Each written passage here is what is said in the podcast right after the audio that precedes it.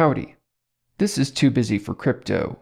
This podcast is for fans of cryptocurrency who want to increase their financial literacy and cryptocurrency literacy. I am not an expert. I am an enthusiast. This podcast is my hobby and is for education. This episode will incorporate a simple tutorial into a lengthy discussion. You can find tutorial videos about this topic that are only a few minutes long on YouTube. My discussion is to explain each step for the occasional crypto participant who is not a tech expert but who would like to be able to explain to themselves and others what is happening. The world of cryptocurrency has a recent development that may take years to catch on. The development is local server files that access blockchain nodes and produce a locally hosted front end user interface. I repeat, local server files for local front ends. This is a major level up for the goals of no middlemen, self reliance, and censorship resistance. In this episode, I will provide a tutorial on using local server files. To use less words, I will refer to this process as auto serving. The files are local servers and they produce local front ends. The prefix auto modifies a verb to mean the action arises from a thing itself, like autonomous or autodidact or automobile. Servers are how we access the internet. I say auto serving because until now, the commoners have had to rely on the servers of others to remotely host front ends.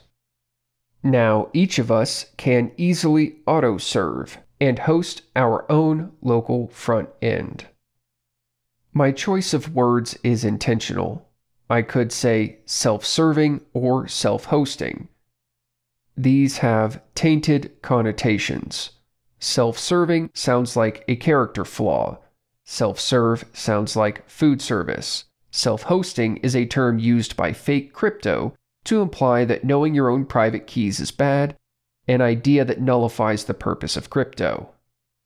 Since my personal interest in cryptocurrency revolves around the smart contract known as HEX, and since the auto servers that were created for all of us were created by the founder of HEX, Richard Heart, then I will discuss those auto servers. This is a new innovation in cryptocurrency. Everyone else will have to catch up if they want something similar. These auto server files allow you, the listener, to auto serve your own front end. You run your own host client interaction on your personal device. These files are an innovation in self reliance and free speech. In terms of everything you should know to be a basic participant of crypto, this topic is not that complex. What it is, is new. You should welcome this technical topic and not be bored or afraid. There are videos that cover the process in a few minutes if you want to go through it quickly. A deeper understanding of the process may help you understand that crypto is an economic format based on personal responsibility and freedom. People with no desire for personal responsibility or freedom belong in traditional finance, begging a middleman for scraps. You have listened this far, which means you probably care enough to succeed.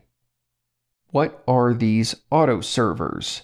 The names of these local server files are 1. The hex server, 2. The ETHHEX Uniswap server, 3. The PulseChain Bridge server, 4. The PulseX server. What do these servers do? These servers allow you to never have to use or trust a website you run a private local web page that only you can see or access. That local page is a front end. Front ends are a user interface for protocols like smart contracts and bridges. When you see websites like these, those websites are displaying a front end run by a server that is open to any client like you. The server communicates with a blockchain node through a soft wallet program of your choosing. The entire internet is based on an interaction called the host client relationship. A server can be a physical device or software program on a host computer that provides services to clients. Unlike the internet, local servers only host a local client, you, via a private IP address. Most people are only familiar with being on the client end of a computer connection.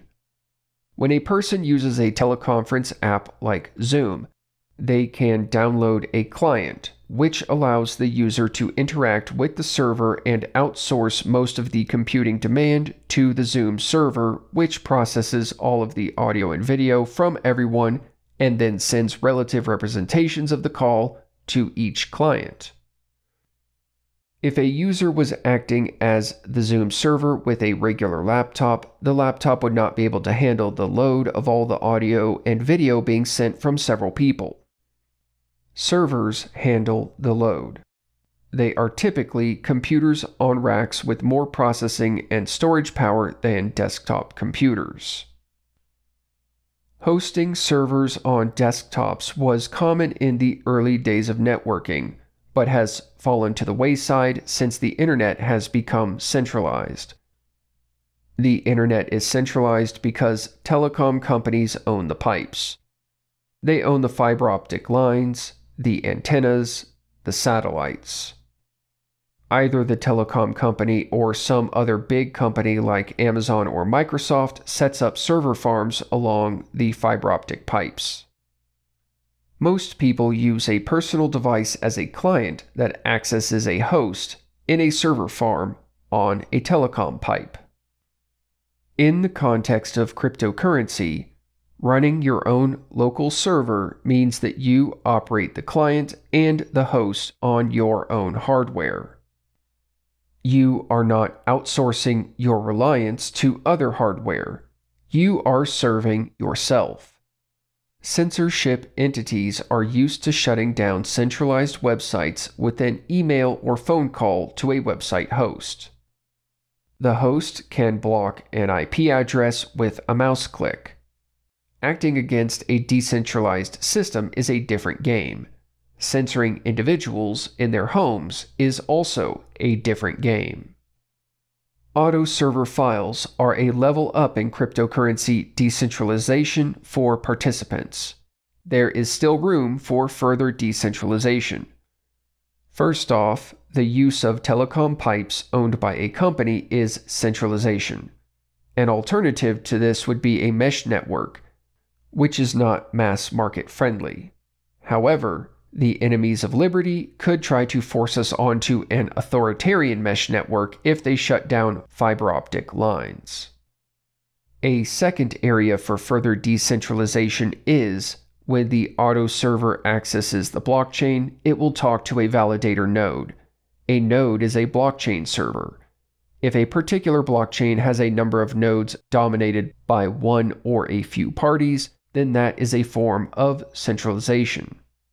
This is not an issue with Ethereum and Pulse Chain right now.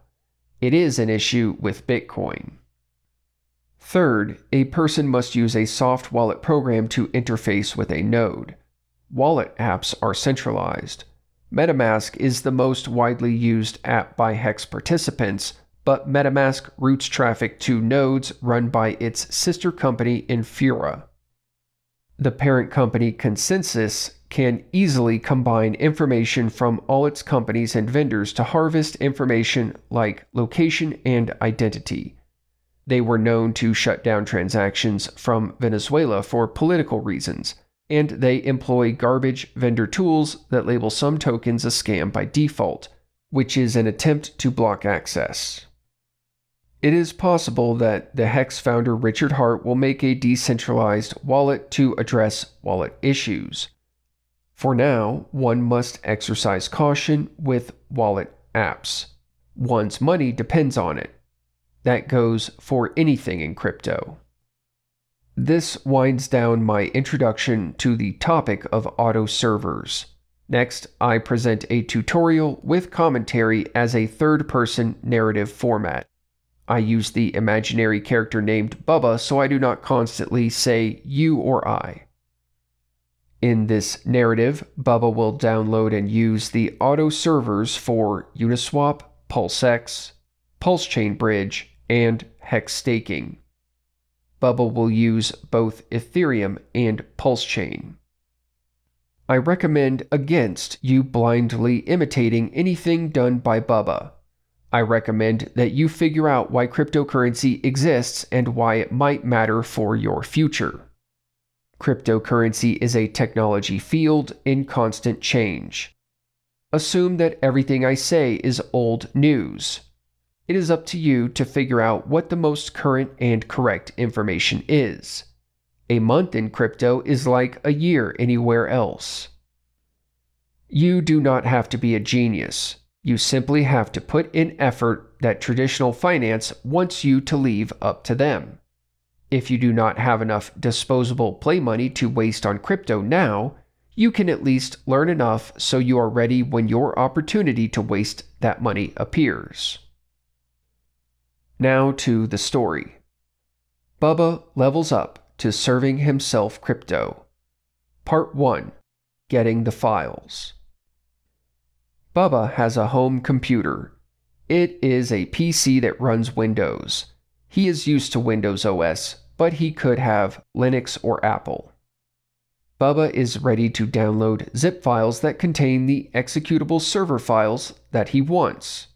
He will go to four websites. If these websites are down, and Bubba does not have a way to run a local auto server, then he will have three choices. 1 less secure, use a front end through a regular website. Two, equally less secure, use a front end via an IPFS gateway link. Three, more secure than those, install and run IPFS to access a front end through a local IPFS gateway using a hash code. IPFS is a decentralized file storage network made up of participating computers. Gateways are less secure than direct access. Direct access is accomplished by running IPFS on your own computer and using an IPFS browser extension for browsers that do not natively support IPFS, like Chrome. IPFS desktop connects to other IPFS desktops in the background as soon as it is installed. One can stop it through its tray icon. One can use the search function to search for a file hash, which opens a file via a browser. Bubba thinks downloading a zip file is more simple, easy, and secure. Website 1 The Hex server file for Hex staking. Bubba types the URL https colon slash slash go.hex.com. At go.hex.com, it says, quote, Decentralization, robustness, and privacy are core principles of real blockchains. Go.hex.com is a list of links to ways you can run your hex code. End quote. Bubba sees the current Hex server version is v1.0.2.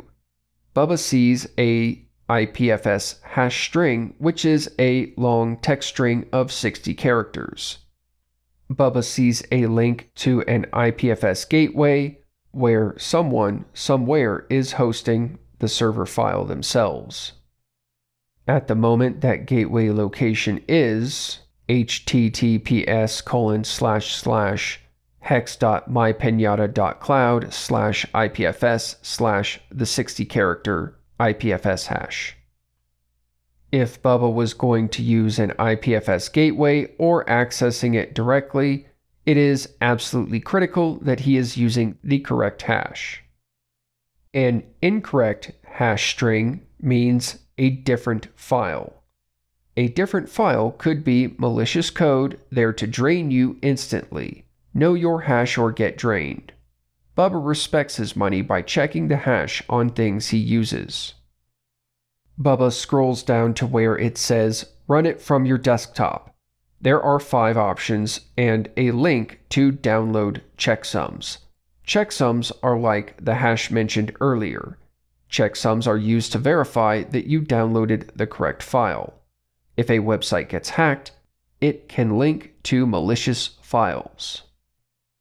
Bubba sees the five options are Windows, Windows ARM, Mac OS, Linux, and Linux ARM. Bubba knows his CPU is standard, not ARM style. Bubba clicks the link for regular Windows. That will give a file that says AMD instead of ARM. Bubba begins a zip file download for a file named hex server 1.0.2 Windows AMD64.zip. It is only 4 megabytes, the size of a medium sized photo image file. The link downloads from GitLab. The code is open to inspect at https colon slash slash gitlab.com slash pulsechain.com. A zip file is an archive file that you can extract. Some archive programs that can extract zip archives are WinZip or 7zip or PeaZip. Bubba uses 7zip File Manager. Bubba wants to verify the checksum. He clicks the checksum link. A text file downloads from GitLab. Bubba opens the text file it shows checksums for all five zip files. Bubba looks for the checksum for version 1.0.2 Windows AMD. It is 60 characters. The first four characters are E4F7 and the last four are 0399. Bubba opens 7-zip file manager and navigates to the zip file. He right clicks on the zip file to open a context menu he goes to CRC and then to SHA 256. A window opens that shows the file name, file size, and the 60 character checksum. He verifies the entire string. He could probably check 8 characters and be okay. Bubba is satisfied that he has the correct zip file. He extracts the zip file. It creates an executable .exe file named hexserver.exe. When Bubba is ready to stake, he will click this. If Bubba scrolls down further, he can see links to community websites that are running servers for staking Hex. Things on the Hex website are probably trustworthy, but user beware. Any website server can get hacked and give you a compromised front end. The whole point of running your own server is to avoid website risk. Cybersecurity is all about reducing your attack surface. As of December 2023, six community front ends are listed, as well as Etherscan. One hopes community front ends are up to date and secure. Using Etherscan is different. Etherscan is not that hard, but you have to enter units of hex as hearts, and you enter the stake length in days there is nothing to display the math of what you are doing, like T share rate or T share count. Hex's base unit is the heart. Hearts are to Hex as Satoshis, sats, are to Bitcoin. There are 100 million hearts per hex. For now, Bubba is just collecting files. The next zip file to collect is the Uniswap front end. Bubba types in the URL https colon slash slash ethhex.com, ethhex.com. Bubba sees it says v1.0.3. There is an IPFS hash and a link to an IPFS gateway at ethhex.mypinata.cloud slash IPFS slash the 60 character hash string. The top of the page says, quote, Decentralization, robustness, and privacy are core principles of real blockchains. ETHhex.com is a list of links to ways you can run your Uniswap v2 code. This enables you to swap hex on Ethereum. To swap hex on PulseChain, please use app.pulsex.com instead. End quote. What is important about this? This points out that Uniswap v2 code is used.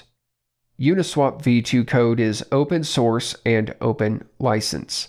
Meanwhile, uniswap.org is hosting v3, which is not open, and they are building v4.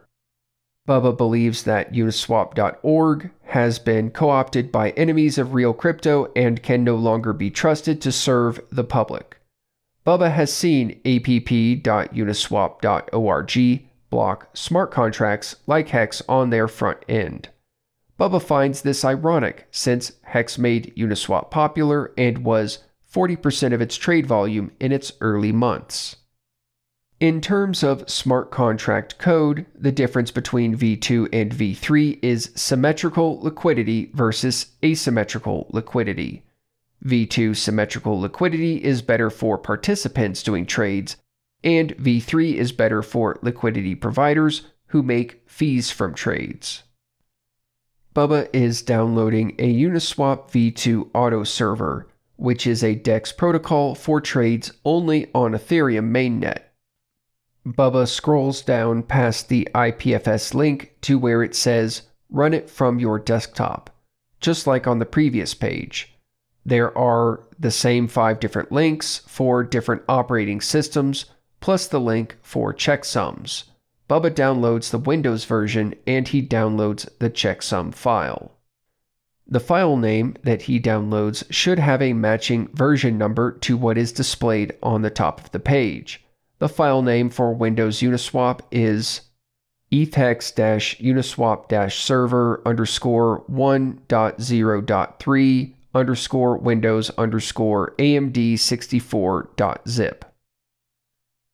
Bubba uses his zip file program to check the SHA-256 checksum of the file he downloaded versus the text file. For his v1.0.3 AMD64 file, the first four digits of 60 are 9ED6 and the last four are 9772. Bubba is not lazy and compares all 60 characters. Below the file links are links labeled as community sites. One runs a Uniswap v2 DEX, one is a different DEX for US users, and one is a third DEX for non US users. For now, Bubba is still just collecting files. The next zip file to collect is the Pulse Chain Bridge front end. Bubba goes to the URL https colon slash slash bridge.pulsechain.com. Bubba sees it says v1.0.5. There is an IPFS hash and a link to an IPFS gateway at bridge.mypinata.cloud slash IPFS slash the 60 character hash string. The top of the page says, quote, Decentralization, robustness, and privacy are core principles of real blockchains. This is a list of links to ways you can run your PulseChain bridge code. End quote. Bubba scrolls down past the IPFS link to where it says run it from your desktop just like on the previous pages. There are the same five different link buttons for different operating systems, plus the link for the checksums. Bubba downloads the Windows version and he downloads the checksum file. The file name is pulsechain bridge dash server underscore 1.0.5 underscore windows underscore amd64.zip. Bubba uses his zip file program to check the SHA-256 checksum of the file he downloaded versus the text file. For his V1.0.5 AMD64 file, the first four digits of 60 are 0913 and the last four are 4374. Bubba is still not lazy and compares all 60 characters. Below the file links is a section called Community Sites. It has one link to a third party website that runs multiple bridge protocols among multiple chains. Bridges are the most vulnerable, most buggy, most hacked thing in crypto. Bad bridges are a great way to lose money. Bridges introduce counterparty risk, but taking a website out of the equation reduces the attack surface for hacks. Never trusting a bridge website again is a great idea. Bubba is still just collecting files. The last zip file to collect is the PulseX DEX front end. Bubba goes to the URL https colon slash slash app.pulsex.com. Bubba sees it says v1.0.5. There is an IPFS hash and a link to an IPFS gateway at pulsex.mypinata.cloud slash IPFS slash the 60 character hash string. The top of the page says, quote, Decentralization, robustness, and privacy are core principles of real blockchains. app.pulsex.com is a list of links to ways you can run your PulseX code. End quote. Bubba scrolls down past the IPFS link to where it says run it from your desktop, just like on the previous pages. There are the same five different link buttons for different operating systems, plus the link for checksums. Bubba downloads the Windows version and he downloads the checksum file. The file name is pulsex server underscore 1.0.5 underscore windows underscore amd64.zip. Bubba uses his zip file program to check the SHA-256 checksum of the file he downloaded versus the text file. For his V1.0.5 AMD64 file, the first four digits of 60 are 61AD and the last four are 81 0F. In the Community Sites section below the file links, there are three links. I recognize one of the three as being a Pulse X DEX front end. The other two may be alternative DEXs. Now, Bubba has all four files downloaded. If Bubba has bookmarked the websites, then he can open the website and download the four zip files and four checksum text files in a minute or two. He can also find all the files at GitLab PulseChain.com. Bubba uses his zip file program to extract the zip files he gets four exe executable files that will each run their own server and produce a front end. He can run any of them at any time. He will only run one at a time to conserve his computer speed. End of Part 1 Getting the Files. Part 2 Using the Files. Bubba must have a plan of what he wants to accomplish before he runs auto servers. Of the four files, one works for Ethereum only, one works for PulseChain only, and two work for both Ethereum and PulseChain. The DEXs each work with one chain. The bridge and the staking protocol work for both chains. Uniswap is the DEX for Ethereum. PulseX is the DEX for Pulse Chain. When using the bridge, Bubba selects which chain from which he wants to send funds to the other chain. When using the staking protocol, Bubba selects on which single chain his hex mining T share will exist. Bubba's plan is to start with tokens on the Ethereum chain, he will use Uniswap on the Ethereum chain to execute trades for new tokens. he will use the bridge to transfer some of the tokens to Pulse Chain. He will use PulseX on Pulse Chain to execute trades for new tokens. Some of the tokens that he acquires via Uniswap and PulseX will be the Hex token native to each chain. He will use the staking protocol once on each chain to start mining Hex natively on each chain. For Bubba to start using the auto servers, he must use some kind of centralized fiat on ramp service. This is the unfortunate choke point to entering crypto, and fiat on ramps in the USA require KYC, which means know your customer. KYC is part of a BSA slash AML compliance program. BSA means Bank Secrecy Act, and AML means anti money laundering. Most banking regulations are designed to eliminate free market competition and a freedom to transact.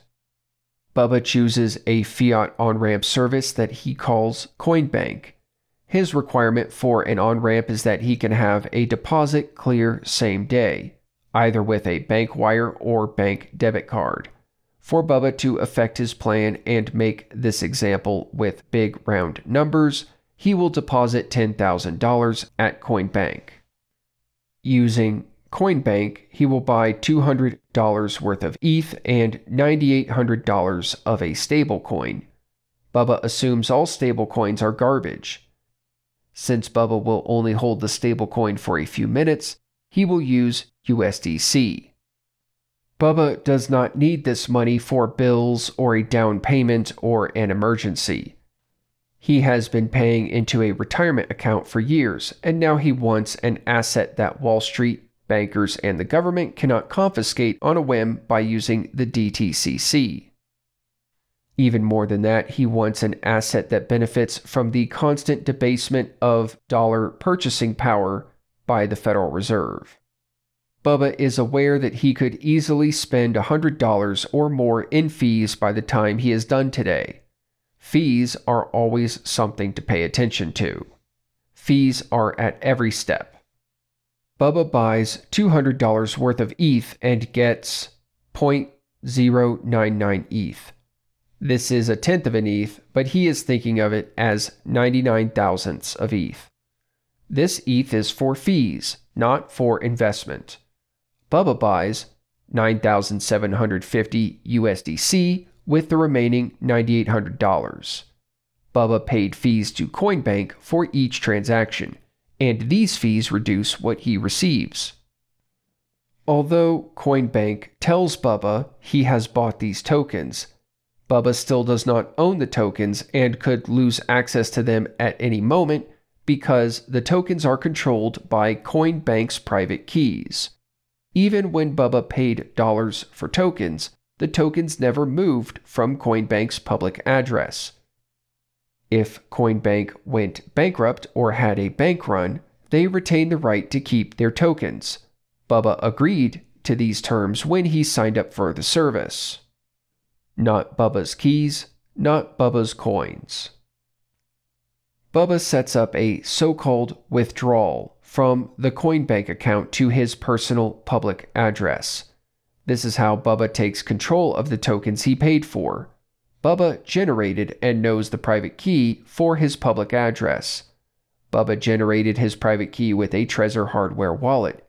He can use the hardware wallet to create approval codes with his private key, but the private key does not have to be dedicated to any hard or soft wallet device. Private keys are just knowledge. Bubba performs two separate withdrawals from Coinbank to his own public address. Coinbank warns him this is irreversible, which happens to be one of the features of real crypto participation, as opposed to the fake crypto service which Coinbank provides. Bubba pays a fee of a few dollars each time, once to send the ETH and once to send the USDC. When he confirms, the transaction is complete in 15 to 30 seconds. To verify the tokens moved to the correct address, Bubba has two methods. One, he can view the transaction hash on the Block Explorer etherscan.io. 2. Bubba can open a web browser with a software wallet extension like MetaMask. Bubba has been using MetaMask with a VPN. It is a good idea to always use a VPN for crypto. A VPN protects against identity scraping via IP address and geolocation logs. Bubba is thinking about using another wallet when sister companies MetaMask and Infura begin demanding KYC identity documents and biometrics. The Hex founder Richard Heart may release a software wallet program someday. For now, only imperfect solutions exist for soft wallets. Even Ledger has lost trust as a hard wallet manufacturer since they began offering a recovery service. At the moment, MetaMask is required for using the Hex Auto server. Front ends by other community members may allow other soft wallets. This is one of those things that can change often, and it is on you to figure out what works on any given day. Bubba opens the soft wallet extension on his browser and connects his hardware wallet to it. Upon connecting, he sees that his token balances have updated when the wallet is set to the Ethereum mainnet blockchain. The soft wallet acts as the front end for the hard wallet. The wallet communicates with blockchain nodes. By default, MetaMask uses Infura Ethereum nodes. This is not an issue for PulseChain. The first auto server that Bubba will use is the Uniswap v2 server that he downloaded from ETHEX.com. This will allow him to swap out the USDC tokens for other tokens. The ETH will be used solely for gas fees to fund transactions. ETH gas fees go to Ethereum validators to reward them for supporting the network. DEXs like Uniswap and PulseX will deduct fees from the token being traded to reward the token pool suppliers. Bubba double clicks the Uniswap exe file. Bubba sees an exe message window open as the server begins running locally on his computer. The server opens a tab on his default browser that looks like any other Uniswap front end. It looks like a website, but it is running locally on his computer. Bubba's browser is the client, and the server is hosting the client in the background. The exe message window shows two messages. Message 1 Starting ETHEX Uniswap server. Message 2 You can access the ETHEX Uniswap server at http colon slash slash 127.0.0.1 colon 5556. The IP address 127.0.0.1 refers to your local computer. Each server uses a different four digit virtual port address. The Uniswap port is 5556. 127 127.0.0.1 means home. Bubba can buy a welcome mat for his home that says, There's no place like 127.0.0.1, which is a pun on the Wizard of Oz's There's no place like home. If a browser window did not open, or the wrong browser opens, then Bubba could paste or type the local IP address and port into the URL bar of the browser and it would open a front end client. The IP address with port address can also be bookmarked like a website. Websites are all IP addresses, but we are used to using words that are resolved into numbers by a DNS, a domain name service.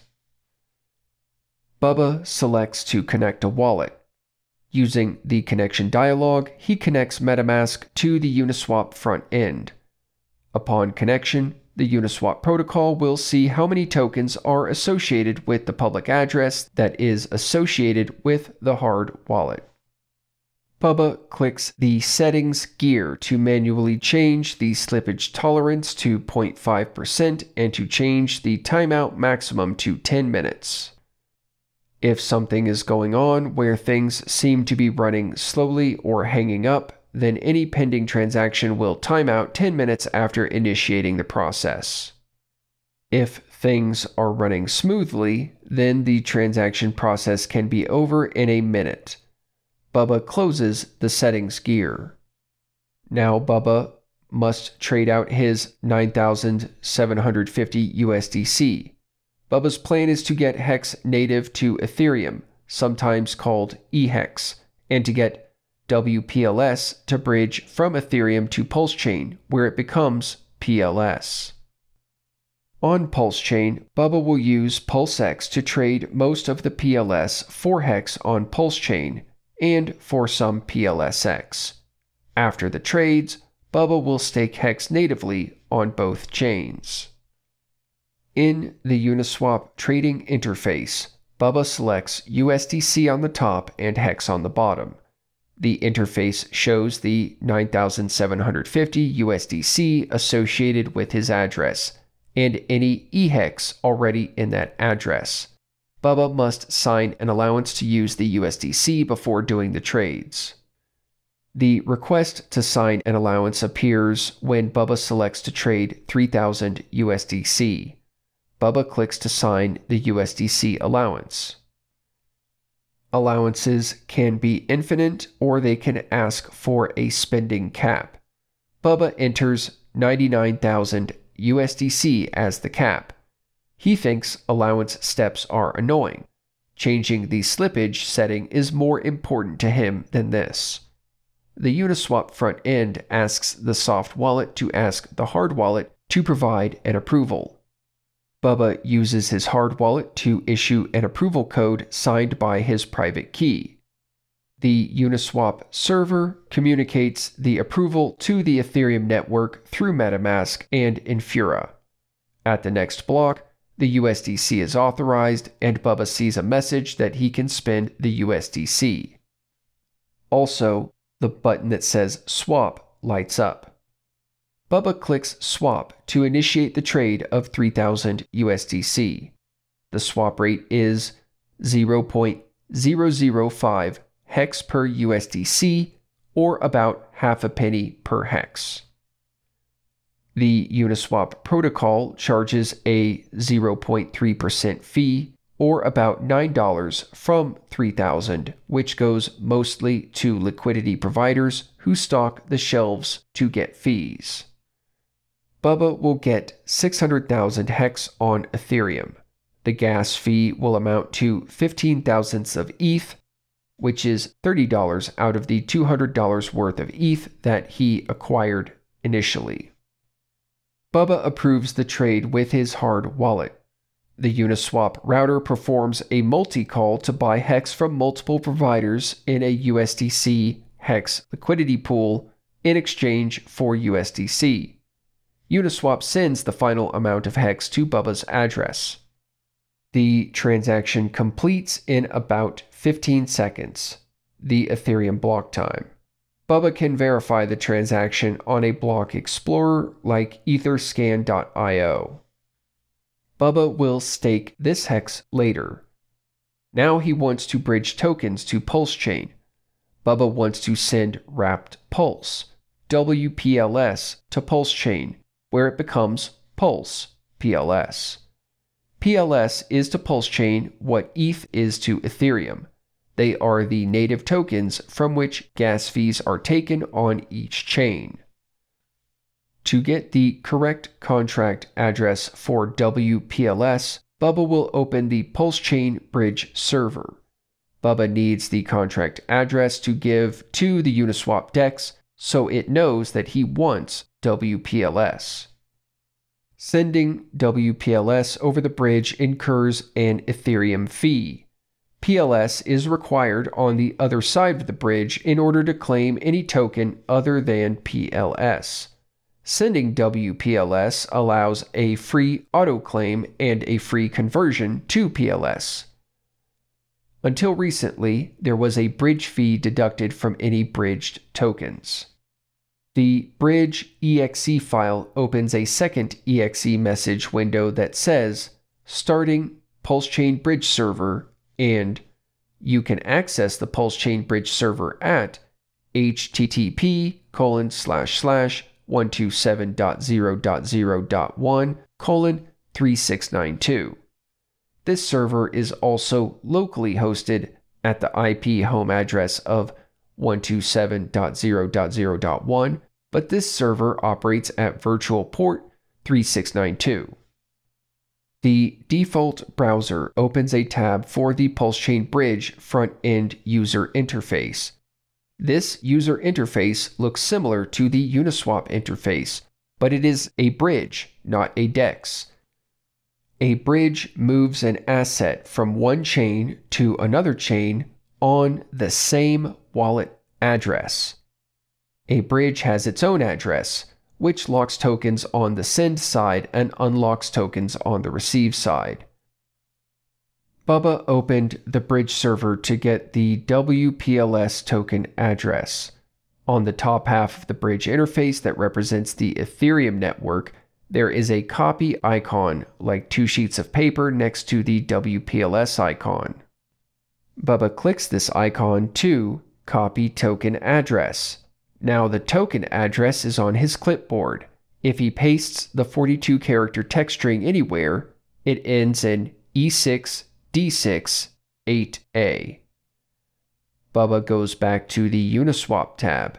He wants to buy WPLS with USDC. Bubba clicks the hex icon on the bottom half to select a new token. He pastes the text address where it says select a token. As soon as he pastes the token address, WPLS appears below with a button to click that says Import. Bubba clicks Import. This loads the contract address into the Uniswap server. A warning appears that says, This token doesn't appear on the active token lists. Make sure this is the token that you want to trade. There is a no icon token icon. It shows the token address that was pasted with the token name of Wrapped Pulse from Pulse Chain and a warning of unknown source. These warnings are because the token is not on the centralized token lists from Uniswap or Gemini that preload 330 token addresses to the server. After importing, Bubba can use the rest of the USDC to get WPLS to bridge to Pulse Chain Bridging a stablecoin like DAI or USDC or USDT requires forethought. Stablecoins are fake crypto that are centrally managed. If the managing authority does not validate coins on a new chain, then those new coins are worthless. The manager cannot be responsible if a chain forks and doubles the amount of coins. Stablecoins are supposed to be redeemable for cash. Forking a chain doubles the redemption burden without doubling the backing reserves. Unbacked currency creation is bad. On Pulse Chain, DAI, USDC, and USDT bridged over from Ethereum work, but those same token contracts that appeared on Pulse Chain natively are not supported and are not worth anything. It would be very stupid to trade a supported eDAI for an unsupported pDAI. Always verify the starting and ending values. Bubba is not at risk of making this trade. Bubba selects to trade all USDC for WPLS. The exchange rate is about 6 one hundred thousandths of a dollar per WPLS. His remaining 6,750 USDC will convert to about 101 million WPLS at a rate of 15,000 PLS per dollar. Bubba approves this transaction. He accepts the gas fee of 15 thousandths of ETH from his ETH balance, which is worth another $30 at an ETH price of 2000. Bubba sees the WPLS appear in the MetaMask wallet front end after 15 to 30 seconds. Bubba is finished with the Uniswap DEX. Bubba disconnects his wallet from the Uniswap server in MetaMask. He closes the Uniswap browser tab, and then he closes the ETHEX exe message window to stop the server. He can verify the server is not running by looking in his Windows Process Explorer. Now Bubba is ready to bridge. Bridging can take 30 minutes. It takes longer if there is a transaction queue that has to clear, which happened when PulseChain first forked from Ethereum. As of December 2023, the bridge fee was removed. Now, when Bubba enters 101 million WPLS to transfer to PulseChain, he will receive 101 million on the other side with no fee taken. The bridge allows automatic unwrapping of the WPLS on Ethereum into PLS on PulseChain. The bridge does not unwrap other wrapped tokens like WBTC or WETH. The advantage to ending up with native PLS on PulseChain is that PLS is required to transact on PulseChain. If Bubba had no PLS, he would have to get PLS from somewhere. Also in December 2023, a community group made a free PLS faucet to increase PulseChain adoption. No wallet connection is required. If Bubba bridges any asset to PulseChain, he can go to the faucet and get 10,000 PLS, which is enough for hundreds of transactions. Transactions on Pulse Chain are consistently more than 5,000 times cheaper than Ethereum and 30,000 times cheaper than Bitcoin transactions. This can be viewed at the gas page of gopulse.com. Bubba connects his wallet to the bridge and initiates the send. For him to see his tokens on Pulse Chain after the send, he will have to switch the network on MetaMask from Ethereum mainnet to PulseChain mainnet. If Bubba's MetaMask was not set up to connect to PulseChain, he would go to pulsechain.com for instructions. It is as simple as the following. On MetaMask, click the Networks dropdown. Select Custom Network. Enter the following information network name, PulseChain, which is one word, new RPC URL, https colon slash slash rpc.pulsechain.com, chain ID 369, currency symbol PLS, block explorer, https slash slash otter.pulsechain.com. When Bubba switches networks, not only will he see the tokens he bridged over, he will see PulseChain copies of any Ethereum smart contract tokens that he possessed before May 13, 2023. On that date, PulseChain launched as the first ever full system state fork of Ethereum. ETH itself would become PLS. When Bubba confirms to send tokens over the bridge, the in progress animation of a rotating circle will continue for 30 minutes or however long the confirmation process takes. Each transaction is considered complete after there have been 96 confirmations. Bubba can close the browser or experience a blackout, and the process will continue until it finishes.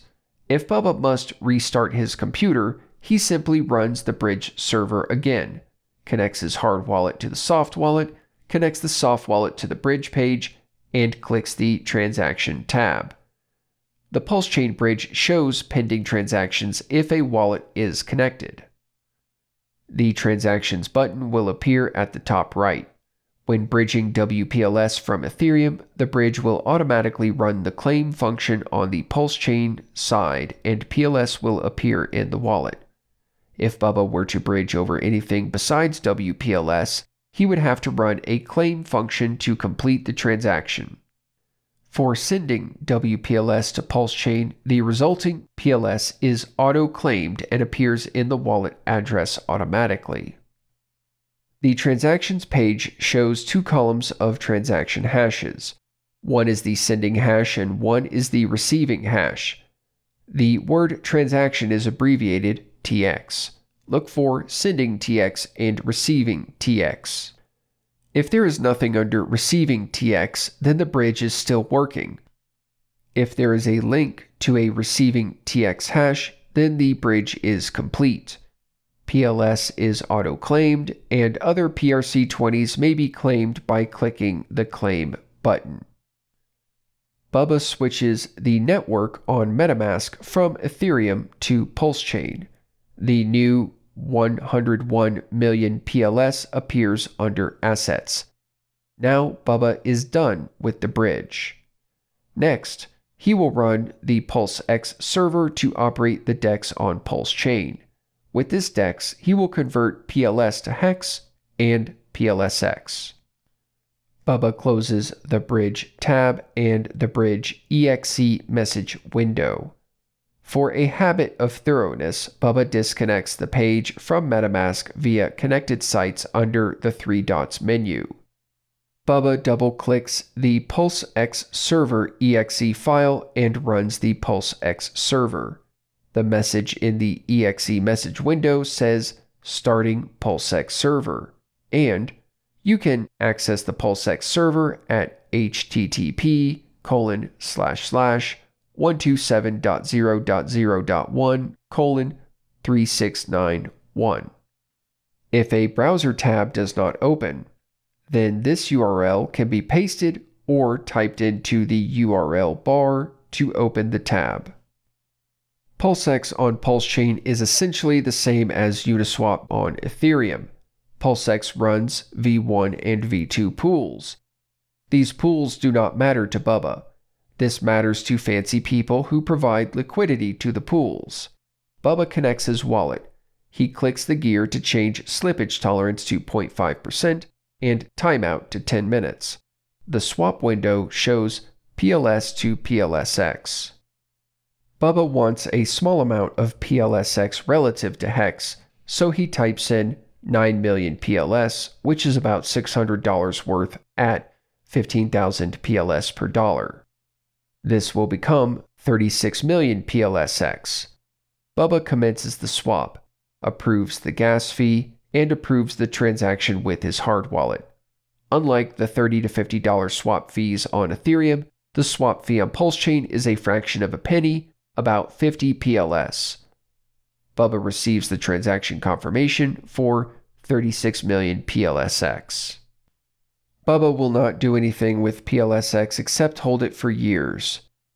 The PulseX DEX sets aside a 0.07% fee of any token that is bought. And then users can choose to run a buy and burn function where that fee purchases PLSX and burns it from supply. Users who spend gas fees running the function receive a bounty, and PulseX holders benefit because the price is pushed up slightly and the supply is reduced, which is deflation. Deflation of the PLSX supply over time means that it becomes more rare. As long as the PulseX protocol is in use, there will always be some buy pressure on PLSX to push up the price. Bubba hopes that these characteristics make PLSX worth holding over time. Bubba thinks that Hex is the best value proposition, so he is more concerned with buying and staking Hex in order to mine more Hex. Bubba has Hex native to Ethereum, sometimes called eHex. Now Bubba wants to acquire Hex native to Pulse Chain, sometimes called pHex he wants to purchase roughly the same unit count of pHex as he did of eHex. At the moment, Bubba will have to pay twice as much for pHex as he did for eHex. At the moment, $6,000 worth of Pulse is 90 million PLS. This will leave Bubba with 2 million PLS to hold. This way, Bubba will have 600,000 hex on both chains. Bubba has no idea if this ratio between eHex and pHex will hold into the future. His plan is to split assets on both chains. He feels that Ethereum is a more well known chain but has higher swap fees and end stake fees. Pulse Chain is a much cheaper chain. It is 30% faster, more decentralized, and relatively unknown. Pulse Chain was created to make Hex more secure, easier to use, and cheaper to unstake. This particular transaction will favor Hex on Pulse Chain in dollar terms, but it favors Hex equally on both chains in unit count terms. Bubba had acquired 600,000 eHex for $3,000 on Ethereum. Now, Bubba will acquire 600,000 pHex for $6,000 on Pulse Chain. Bubba executes the trades and pays 50 PLS in gas fees to PLS validators, which is about half a penny. PulseX charges a 0.29% fee, slightly less than Uniswap. Three quarters of this fee pays liquidity providers for stocking the shelves. One quarter of this fee goes to the PLSX buy and burn system. Out of the $6,000 trade, the $17.50 fee will be split as $13.50 for liquidity providers and $4 for the PLSX buy and burn system. Now, Bubba has 2 million PLS, 36 million PLSX, 600,000 eHex, and 600,000 pHex. He is done using PulseX to swap. He closes the PulseX tab, he closes the PulseX exe message window, he disconnects PulseX from connected sites on MetaMask. The last thing Bubba is going to do is run the Hex server to stake Hex. I have discussed staking extensively in previous episodes, so this will be short. Bubba double clicks to open the Hex server. The messages in the exe message window read Starting Hex server, and you can access the Hex server at http colon slash slash 127.0.0.1 colon 5555 the default browser window opens the local front end. Bubba is going to stake Hex on Ethereum and then stake Hex on Pulse Chain. The message at the top of the front end says Hex requires the MetaMask extension for this browser to access the Ethereum network. This applies to both Ethereum and Pulse Chain. Both are EVM chains. EVM means Ethereum Virtual Machine which is the software architecture. If Bubba wants to use a wallet besides MetaMask, he will have to find a different front end that allows that. Wallet suitability and integration is something that can change often. Bubba has only ever used MetaMask for staking. Bubba selects the chain network for both the Hex server and for MetaMask before he connects MetaMask. He changes both to Ethereum mainnet and then he connects the wallet. For a multi stake strategy, Bubba could break up his 600,000 hex on each chain into a staking ladder of different amounts at different times, such as 300k hex at 15 years, 200k hex at 10 years, and 100k hex at 5 years. For today, Bubba does one stake to keep it simple he is staking for retirement, so he selects the max stake length of 5555 days or 15.2 years. He selects the max amount of hex on that chain, 600,000. At a T share rate of 30k hex, he would get 20 T shares for a one day stake. T shares are hex miners. Because he is staking 10 years or more, he gets a 3x bonus, meaning 60 T shares. Bubba clicks stake. He acknowledges the gas fee and signs the approval code. He waits 15 to 30 seconds for the stake to complete. The stake will appear as an active stake starting at the next UTC 0 hour, which is midnight in London. The 600k hex are already sent from Bubba's address to a burn address, and no longer appear in MetaMask. The mining share receipts, known as T shares, will be part of the HEX contract for the next 15 years, where they accrue claims on inflation rewards that will be calculated and claimed using the end stake function run by Bubba in 15.2 years when the contract term completes. If Bubba is desperate or stupid, he can end stake early for massive penalties for his dishonesty to himself. Those penalties will go to other hex stakers. Bubba does not want to be one of the many unfortunate people that do this. The gas fee on Ethereum for starting a stake is a little lower than swapping. At the moment, it is about 10 thousandths of ETH, which is $20 at an ETH price of 2000. Depending on the gas rate and ETH price in 15 years, the end stake fee could be 2 tenths of an ETH or 2 whole ETH or more. It is impossible to know. Everything Bubba just did will be the same on Pulse Chain except the fees will be drastically lower. Pulse Chain was created to make unstaking Hex as cheap as it was when Hex first launched before Ethereum made their data storage load function more costly. The stake on Ethereum is complete. Bubba switches the network on the front end and on MetaMask to PulseChain. Bubba stakes the 600k hex on Pulse Chain for 5555 days.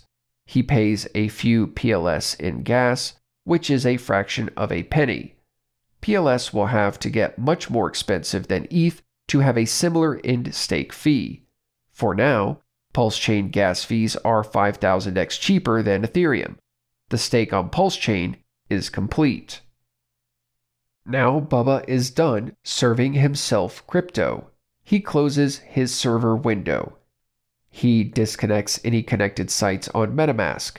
He closes his browser. He turns off his computer. He returns to regular life.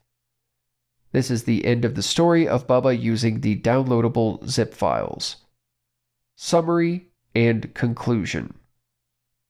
At each website with links to run code, there was a phrase like decentralization, robustness, and privacy are core principles of real blockchains. Here are ways to run your code.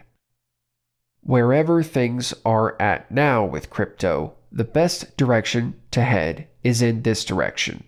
Those of us who are currently crypto participants can either head this direction and help others to do so, or we can watch crypto collapse in a pile of centralization and censorship.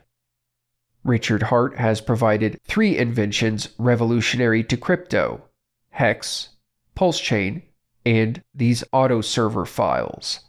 Most people who think they are in crypto will be slow to find out or understand these inventions. Necessity is the mother of invention, and it is the driver of discovery. The real problem for cryptocurrency is that most people who have heard of it don't know what it really is, and most people in the world don't know it exists. Most people don't know the problem that is everywhere in their lives that cryptocurrency addresses directly. Most people shut down or change subjects or recite ignorant talking points if the following subjects are mentioned cryptocurrency, fiat currency, finance, central banking, personal banking, stocks, bonds, and retirement accounts. Most people would rather pretend there is no problem or that there is nothing they can do about it. Cryptocurrency was invented. It works. Innovations are ongoing. The real challenge is discovery and understanding. Necessity is likely to be the driver of discovery. The pain and failure of falling behind economically may be the necessity. Our hope lies in our ability to learn and educate. This episode has been Serving Yourself Crypto.